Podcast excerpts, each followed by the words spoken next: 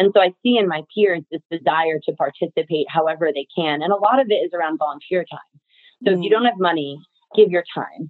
And yeah. so it's interesting to see individuals find different ways through fundraising. For example, you know, I have a lot of really athletic friends who run marathons and do triathlons, and they use that as a fundraising and awareness opportunity. Inform, inspire, and evolve. Welcome to Creating Community for Good, a podcast dedicated to philanthropy, the love of humankind. Join host Lindsay Simons in a friendly conversation about contributing to good as we bring together community, positivity, and energy to the business of generosity. Welcome your host, Lindsay Simons. Hi, this is Lindsay Simons, your host of the Creating Community for Good podcast. Today was one of those COVID nineteen days, number one hundred thirty-two and counting, where tech was just not working for us. We tried Riverside, Zoom, Google Hangouts to no avail. Finally, we hopped on our phones and recorded the episode that way. So the sound quality is slightly lower than normal, but it's still audible and worth a listen. Hang in there, fam. What I love about this episode is that after my conversation with Richie Kendall last week about microgiving and the great transfer of wealth from boomers to millennials, in this episode, I talk with a millennial super contributor. Now, I must admit that I'm biased when I say she's an inspiration, but take a listen for yourself and see what you think. Today's episode of Creating Community for Good podcast is my dear cousin, Michaela Colbert. She talks about how she falls in love with organizations, what drives her to contribute year after year, how her peers view community service and philanthropy, and then finally, how she and others can leverage corporate, social, and environmental responsibility. Welcome to the Creating Community for Good podcast, a place dedicated to philanthropy, which is the love of humankind. With the intention to inform, inspire, and evolve, let's begin. Hi, everybody. Thank you so much for joining this week's episode of Creating Community for Good podcast. I'm thrilled to have on with me today one of my favorite people in the world, and I'm blessed to have her as a cousin. We've got a big family full of a lot of talent, and she is one of them. She's no exception. She's a vice president and relationship manager of life sciences and healthcare at Silicon Valley Bank. But more than her professional experience, she's a deeply committed individual who's passionate about community. And that looks like that takes many different shapes and forms, anywhere from being the head of her lacrosse team at Middlebury back when she was in school to leading teams that are fundraising, crowdsource fundraising for nonprofits now. She also serves as, as a board member, and she gets engaged with giving through her work. So she's an awesome model and example of a millennial who's deeply engaged and committed. And I'd like to pick your brain today, Michaela, about your experience, your motivations, and what we can all learn from you as a representation of the wider audience of millennials. Now, you don't have to represent everybody, but I want to just hear your perspective and pick your brain. So thank you for joining us today, Michaela, and welcome to the show. Thank you. And thank you for having me, Lindsay. I'm blown away by your podcast to date, and I'm just so honored to be a part of it. I've learned so much through the folks that you've brought on to your podcast, and so I'm honored to be here. Well, that's great. Well, we can all learn something from you too, Michaela. So I'm I'm really excited about this conversation. We've been talking about this for a long time, and we're finally here. You heard the yeah. episode that was recently released about trends in millennial giving, and I want to just drill it down into some personal experiences. So can you set the stage for us before we go into you know, how you're activated today, but set the stage in terms of who you are and where you're coming from and what motivates you? Perfect. So I'm from a family of five, two brothers. I'm the single daughter between two boys. So I'm very grateful for my brothers. And I also have a third brother who's, I'll tell you a little about, little bit about later, and how my family's foundation and expectation of how we spend our excess time was around volunteering and thinking about our role in the community. So I grew up in Massachusetts, about forty-five minutes north of Boston, in the middle class, in a middle class white suburban neighborhood. And my family, specifically my parents, made a really concentrated effort of making sure that we were connected with our communities around us and understanding that our experience is very unique. And that if we had extra time and money, to make sure that we ask and look around and see what we can dedicate to others. So I grew up doing Habitat for Humanity, going to food, you know, food kitchens, housing shelters, you name it, anything. You know, we participated through my church doing learning and serving trips to do Katrina work in New Orleans. When I was a rising freshman into college, or I, I guess rising sophomore, I went to Haiti alone to volunteer for, you know, disaster relief efforts there. And so it just was becoming part of our D N A and expectations mm. of our role on this earth is to take off the blinders and look around you and spend time with those, with those individuals. I wrote my college essay about a time I went down to downtown Boston in the middle of Boston winter, just and speaking with these homeless individuals who lived a very different life, and how it awakened me and motivated me to spend time empathizing with other individual situations. And so that's just part of my upbringing. It's part of my brother's upbringing. So specifically my third brother, not including the fourth, which is our dog, but Kenny, Kenny is a, is a brother, and yeah. he is from the Bronx. He was a part of this individual or this nonprofit called A Better Chance, where individuals from outside or in New York City would come up to Masco to attend our public high school as an opportunity for education in a new area. And so we were his host family, and the expectations were low, but we became family. You know, he was an amazing human. He is an amazing human, and really important for us to have that perspective growing up. So that's a little bit about my history and why I spend so much time with nonprofits that really are doing amazing work around the, the East Coast, but also around the globe. Yeah, I love that. I have seen your family model generosity and core values. Um, you know, somebody who grew up with you, really. We, I grew up in Colorado, you're back east, but we spent a lot of time together in the summers in Maine and the lakes. And when we'd stop by your house, I was always inspired and blown away by the many quotes that are just littered throughout the house, anywhere from, you know, the refrigerator to a piece of artwork that one of you has made, or, you know, rocks. In one of my episodes, I think it was with Isla Malik, I talked about you, Michaela, as being one who is just dedicated to random acts of kindness. And I saw that with the way that you would paint rocks to try to delight people as they walk through your garden.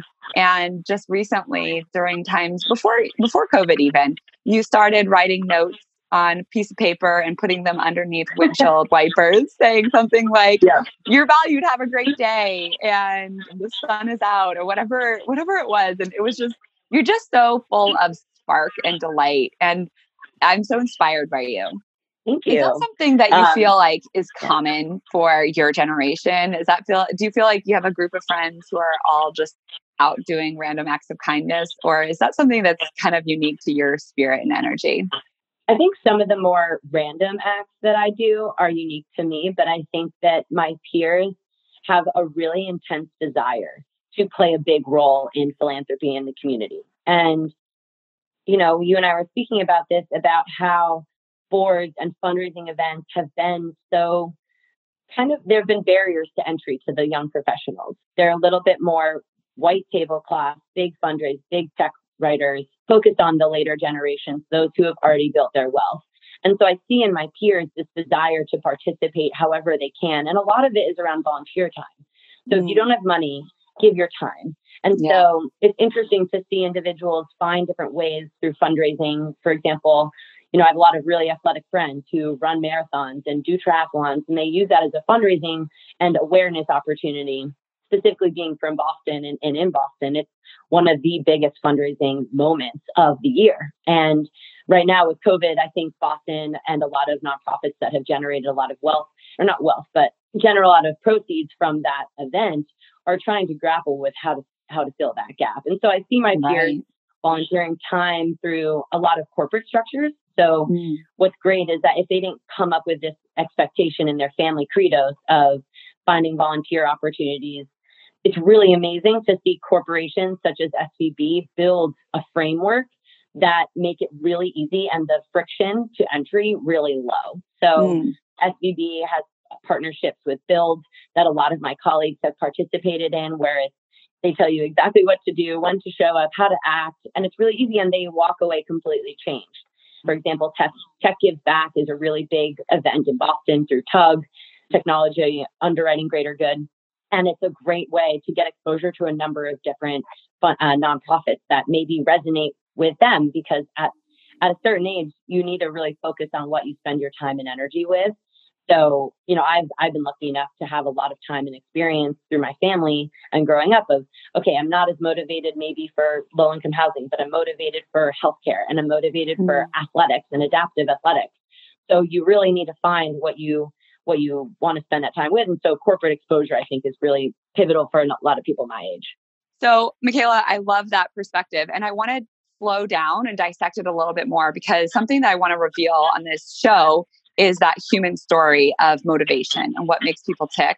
And so tell me, what does make you tick, and how do you fall in love with an organization?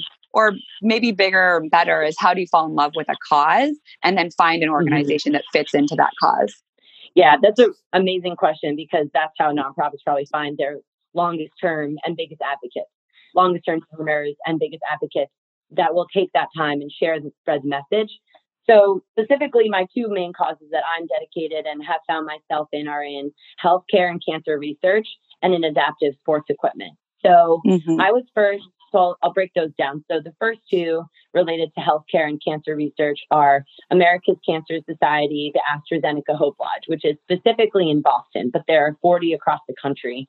And the mission of the Hope Lodge is to provide a home away from home for individuals who are undergoing cancer therapy really far from home. And they may not have the resources to spend on six weeks of hotel stays and eating out every night, especially when you're immunocompromised and you need people to stay with you. So it's an amazing place where individuals are going through one of the hardest moments, times, long time of their lives, and they can do it together. They can have people come in. And the first time I was introduced, Catherine Anderson, she's a managing director, and she's the head of the life sciences practice at S V B. She had been volunteering for a number of years, and she's on the corporate council. And we went and cooked pizzas with our plus ones. And so Austin came, and a number of colleagues came, and we just cooked pizzas for these individuals. Then there was the comedian, then there was the harpist, all in one night on like a Tuesday night. Oh and I was able to sit down and meet these individuals. And funny enough, one One couple were from northern Acadia, Maine, and knew the farm that our family, the potato farm that our family ran. The Cook cousins. Which is amazing. Wow. Yeah, Skylandia. And so I'm I'm a people person. I'm an extrovert. I will sit down. I was taught to sit down and talk to these beneficiaries of my time, right? At yeah. the at the soup kitchens, we always would cook dinner and then sit down and share that meal, because we're all humans at the end of the day. And so for me, you know, that was amazing. I grew up with privilege. My two parents had cancer at the same time, and I lost my dad to cancer. And so if I, I just cannot imagine a life where I didn't have the people around me and the ability to drive from Topfield to Boston to go to M G H, the best cancer research center, probably debatably in the country. And I know a lot of people on the West Coast would probably disagree, and those in the Midwest too, but hey, I'm a um, U C S F girl for life. Yeah.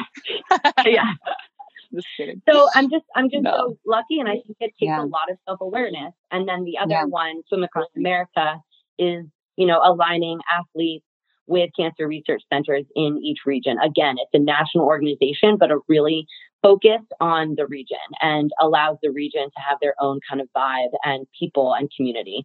So Swim Across America, my dad swam when my uncle had cancer, so he had been swimming for eight years, raising money for the um, It changes almost every couple of years, the beneficiaries or the research groups. But so I did it just to feel connected to my dad. And, yeah. you know, I grew up a swimmer, but I have never swam the Boston Harbor with really strong current going against the wind. So, so that just resonates with me. And you just need to think about, like, what is a personal story? And then from an athlete standpoint, from an adaptive sports standpoint, you know, I see myself running, biking. That is my mental release. Like, I need to move, get outside, to calm, reset. I'm a runner, triathlete, biker, swimmer, lacrosse player. And so skier, yoga instructor, yogi, like, I cannot imagine trying to, like, or I mean, knock on wood, I never get paralyzed, but the barriers to athletics for those who have been paralyzed or impacted by spinal cord injury is so upsetting, because these individuals do not need or should not need to pay ten thousand dollars for a bike just to get outside.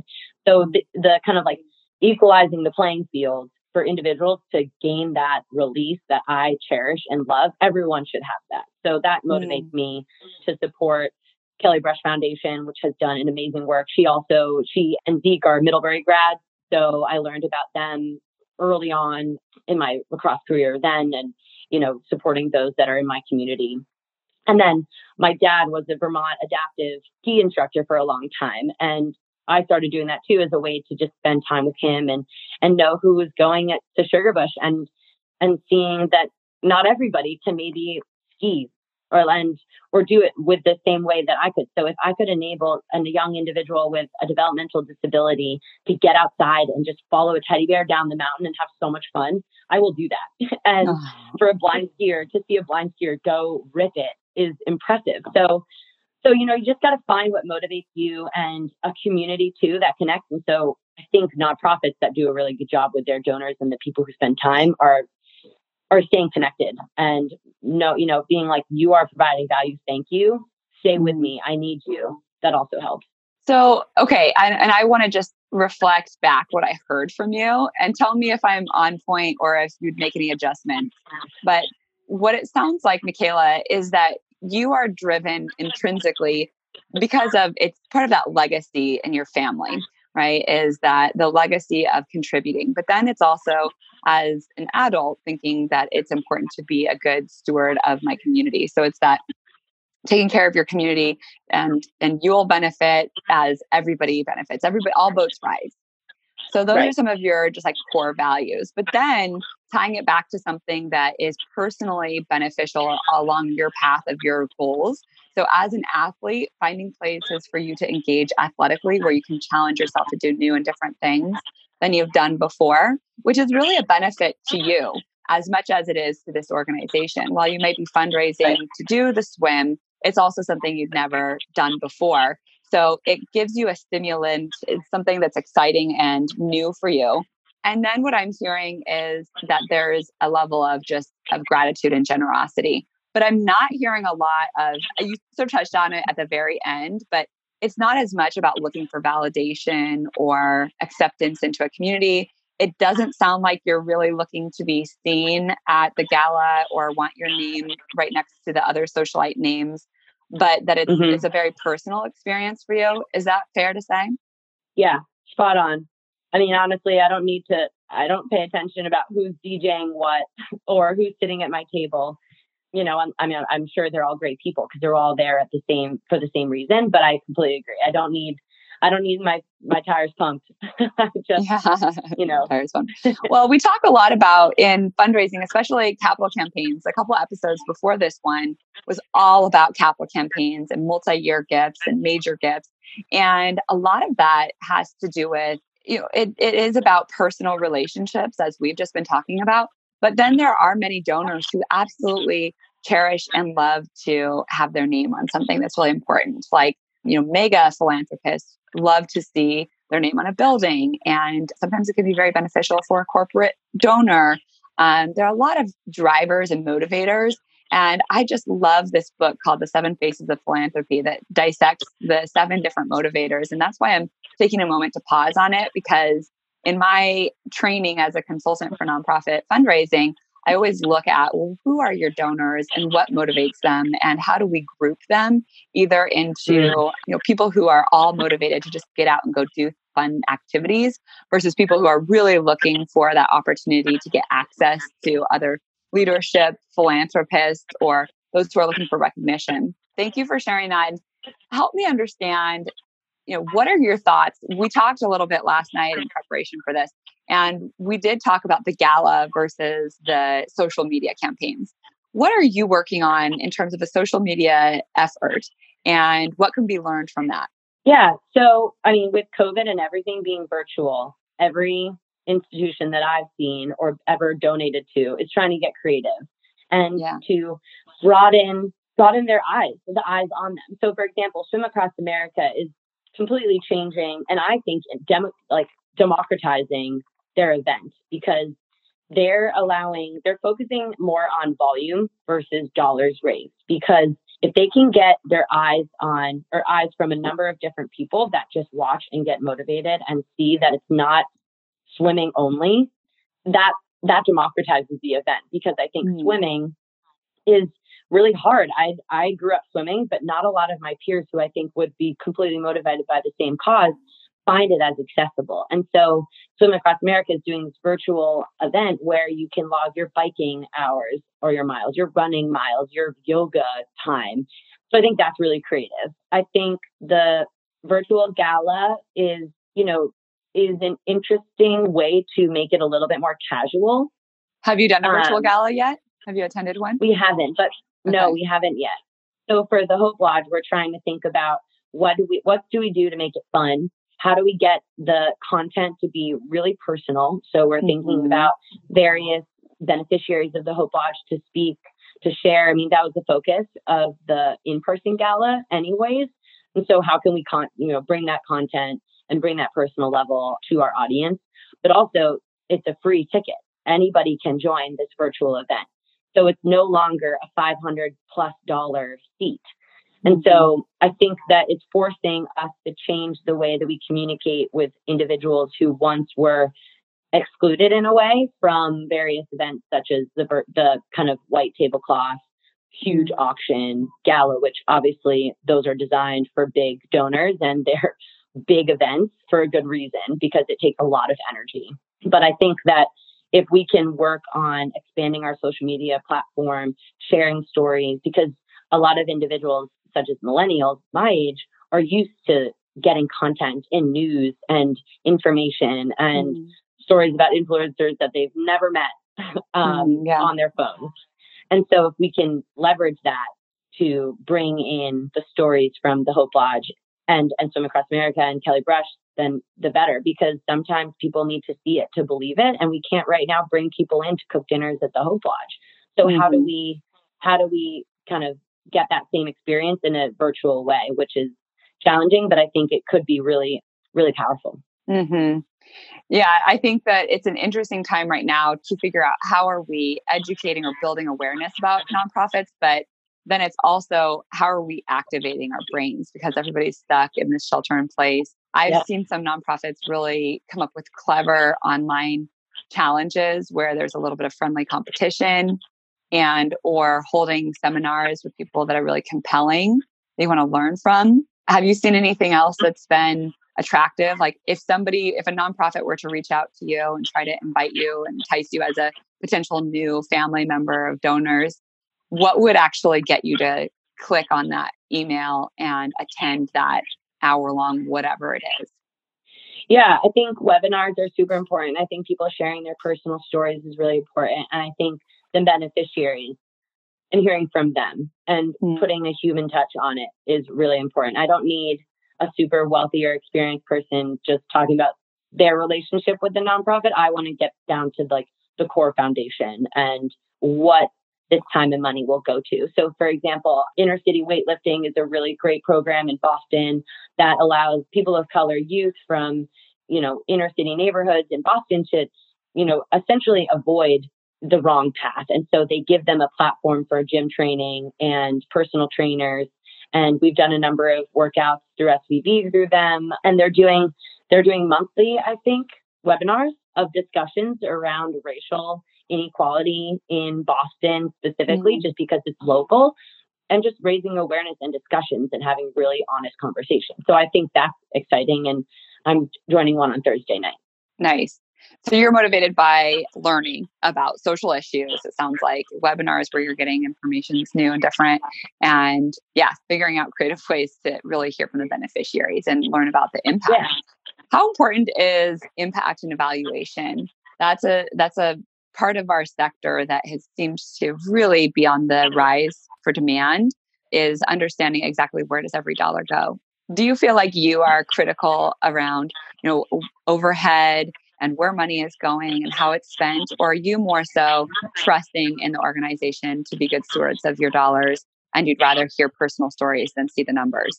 Probably a little bit of both. Uh, but tell me, like, what if you had to pick yeah. one, you know, what would be your motivator for impact? I would probably fall on the trust situation. So I don't need them to tell me their headcount, dollars, and where and how much each individual or F T E is getting paid. I think there's a mix, right? So for example, at the Hope Lodge Gala last summer or last year, I committed to donating one hundred dollars every month, which would equate to supporting, I think it was like a van for transportation to the hospitals for their patients. So that's nice. I think sometimes millennials like to see, okay, I'm not just giving, just tossing fifty dollars. Like there's a value prescribed to the dollar amount. And I also like the idea of twelve hundred dollars feels a lot more approachable if it's just one hundred dollars every month. Right. So breaking it That's down a, good example. Is a little bit, it's just a little less intimidating to donate twelve hundred dollars in one full sweep. And you kind of like see, you're like, wow, that van, you know, I'm supporting that, and you can kind of see it. So I think it's a mix, but I definitely don't ask for financials or seek to understand kind of like the full operating budget. Mm-hmm. Okay. Good feedback. I want to transition a bit into corporate engagement, because I know that you've mentioned it a bit at the beginning, and the Silicon Valley Bank is very engaged with philanthropy.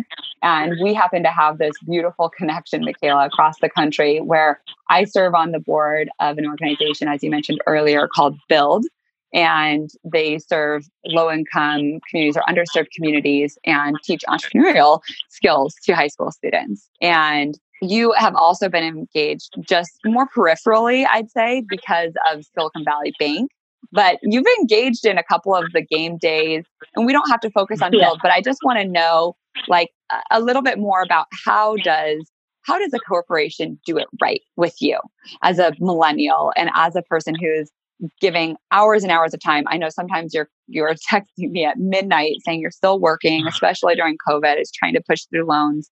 Or at least you were, but it's an interesting concept to see an, a model like Silicon Valley Bank. Can you open up a bit about that? Sure. I think S V does a really good job at engaging a diverse way for their employees to participate in their communities. And so on a couple fronts, so there's the grant program, which I can touch on first. So S V B Foundation has an amazing process. It's a quarterly grant submission where employees who spend time, so you have to show volunteer time with a specific nonprofit, and you write a grant case on behalf of your nonprofit, you can get up to twelve hundred dollars or twelve thousand dollars, excuse me. Wow. And so it's that very is grassroots, my, right? You have to be volunteering in order to advocate for a yeah, grant. Mm-hmm. Exactly. So you have to show that this is part of your individual ethos and your motivations, and S V will stand behind something that you spend time doing. And it's mm-hmm. part of my quarterly thing. Like you just, just write one, you do another one. And through that foundation, I've gotten probably fifty thousand dollars over the last three years, two wow. years for various different nonprofits. And it's so easy. So I think that awesome. Is a really good platform, and not all corporations has, has that foundation money. So maybe we can talk about the, the structure, right? So S V B also has regional, but also national and global partnerships that align with the corporate values of S V B, which is technology, learning and improving, empathy, underserved communities, and focusing on building the strengths and skills that allow to uh, to support the entrepreneurial and innovation sector. So, mm. you know, we partner with Year Up, we partner with BUILD. Yeah, um, there are a number of others, which are amazing. And so they make it really easy for employees to engage from a volunteer standpoint and also from a time and money standpoint. So you literally can go to the Benevity page and find a number of different volunteer opportunities. You can mm. sign up for challenges. You can, you know, enlist in a group to do the Tech Give Back Day. And so for leadership to sign on and demonstrate by action that they're spending time with it, I think it just enables others to say, okay, I'm going to take a day off and do, like we call it D cubed from our life sciences team, which I absolutely adore. And it's, you know, we have it part of our goals two times a year. You get your team and you take yourselves out of your cubes and go spend time in your community. And I've been leading that for a number of my different teams in San Diego.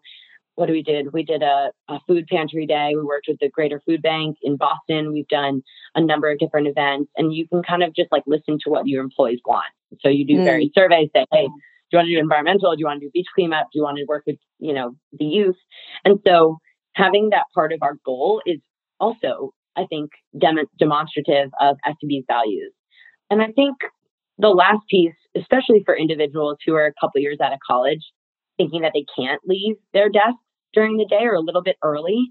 BUILD has been a platform for S V Bers in Boston and other offices to, you know, commit to a semester, become an advisor for a team, and leave your leave your office at whatever time you need to to get there, and your off your, your work will always be waiting for you. So mm. to see to see leaders of various different roles, I think it opens up and relaxes that scaredy, you know, scared intimidation that if you're an analyst, you can't leave to to improve our community. And so I think that mm. definitely sets the tone for how our our company engages with our communities. Yeah. So for those young folks, it would my advice would be to talk to your boss or your manager and to say, I want to get involved in an organization and here's the commitment and can we work this into my schedule, and just have an open and upfront mm-hmm. conversation.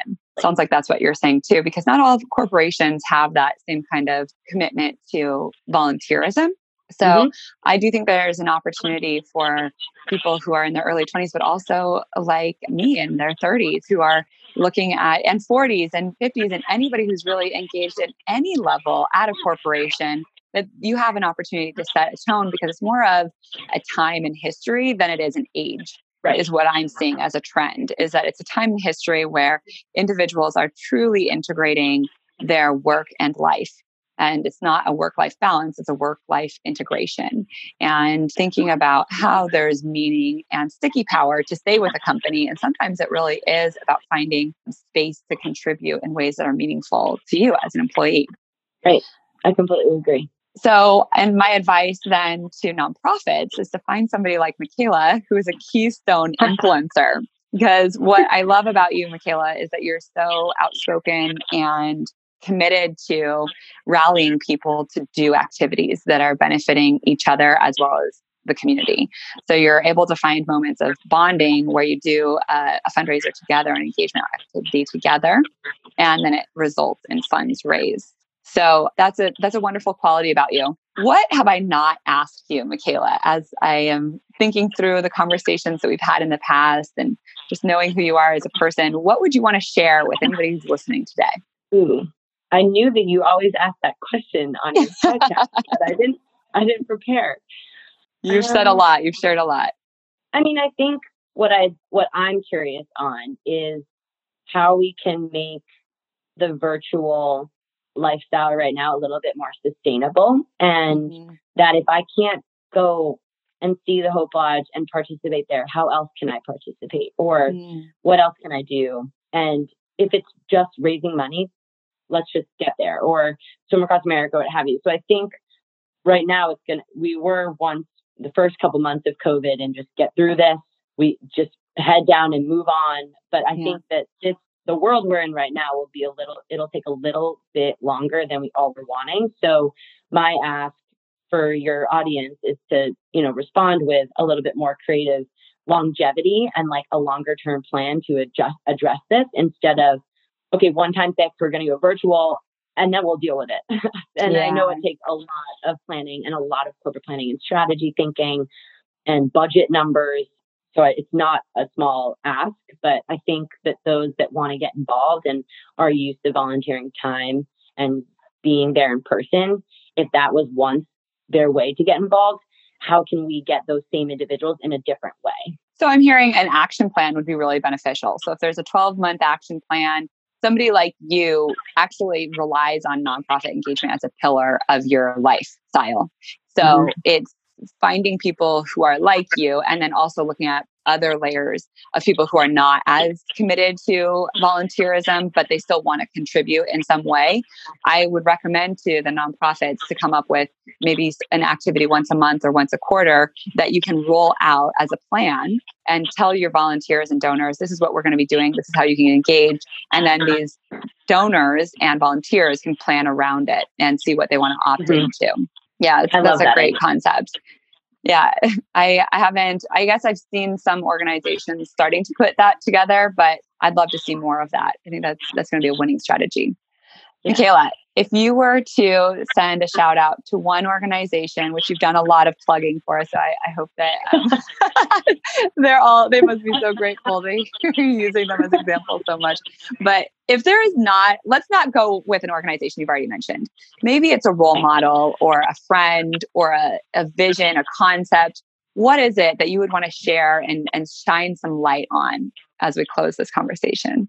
Ooh, I see my younger brother, Matthew, as an amazing role model and an empath. And it allows me, especially in a very conservative city such as Boston and a very white city such as Boston and, heterog- and heterogeneous. He's in San Francisco. He's in the Bay Area. He is an amazing human and has a really wide range of a network. And I appreciate him because he enlightens me on how to better be a better person in this world and better mm-hmm. connector and an empathetic human. So I want to shout out to him because he is a great teacher.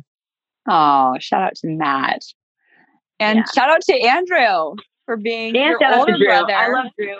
I can't allow you to just do one of your brothers. I love them both too much. Well, Drew is an example. Drew is an example of a recent board member. So he's, you know, one of those people that now has an obligation and has signed up and is engaging yeah. this community. Whereas in real estate before, he was already there and at the town hall meetings and participating, but now he's doing it through a nonprofit on top of that. So I'm really proud yeah. of him as well. And it's been really cool brainstorming with him. And obviously shout out to my other brother, Kenny. Love you so much. Miss you. Another amazing human, artist, brilliant, smart person. So, well, it takes all types, doesn't it? And, and we're all contributing yes. in different ways. And I think that one thing that I want to share with whoever's listening is that you can contribute in, in various ways and still have major impact. Not everybody has to be like Michaela, where you're getting involved with so many organizations in order to feel personally fulfilled as well as to impact an organization. So start where you're at and do one little thing, one kind act, one kind act or one engagement opportunity with an organization, and just feel the community, be part of the community, and we can make a better day together, you know, to wax poetic a bit, but I really believe that. Yeah. I do so, too. Okay, Michaela, I think we're going to wrap up here. Is there anything else you want to share? No, thank you so much. It was so fun chatting with you. Oh, I loved having this conversation with you. And I am so delighted to share this with the audience. I know that everybody's really curious to understand the millennials mentality. And I think you gave an awesome representation of it. So the takeaway would be get them engaged, figure out what makes them tick, and make it consistent while having sparks of, you know, unique elements of engagement. All right, Michaela, have a wonderful day. You are awesome. Thank you. You too. Thanks, Lynn. All right. Bye. Thanks for tuning in to this week's episode with Michaela Colbert on millennial community engagement. I want to shout out to my entire family, but with over thirty-five members of my extended family, including two newborns this summer, I won't name each one. But I do want to say, since I've got the moment to be live and be proud, that I'm blessed for their support, guidance, and inspiration. So thank you all to my family. It does take a village, y'all. If you like what you heard today, let me know. Send me a message on LinkedIn, an email, or a text. Also, I encourage you to write a review on Apple Podcasts, subscribe, and rate and review it. I appreciate you, and I hope you're all doing well and enjoying the end of the summer. With this latest valuable episode, we'd love to thank you for joining us on the Creating Community for Good podcast. If you found today's show valuable, simply visit our website, creating community for good dot com, to leave a review as well as to get access to additional resources and relevant links from this show. Stay tuned for more episodes.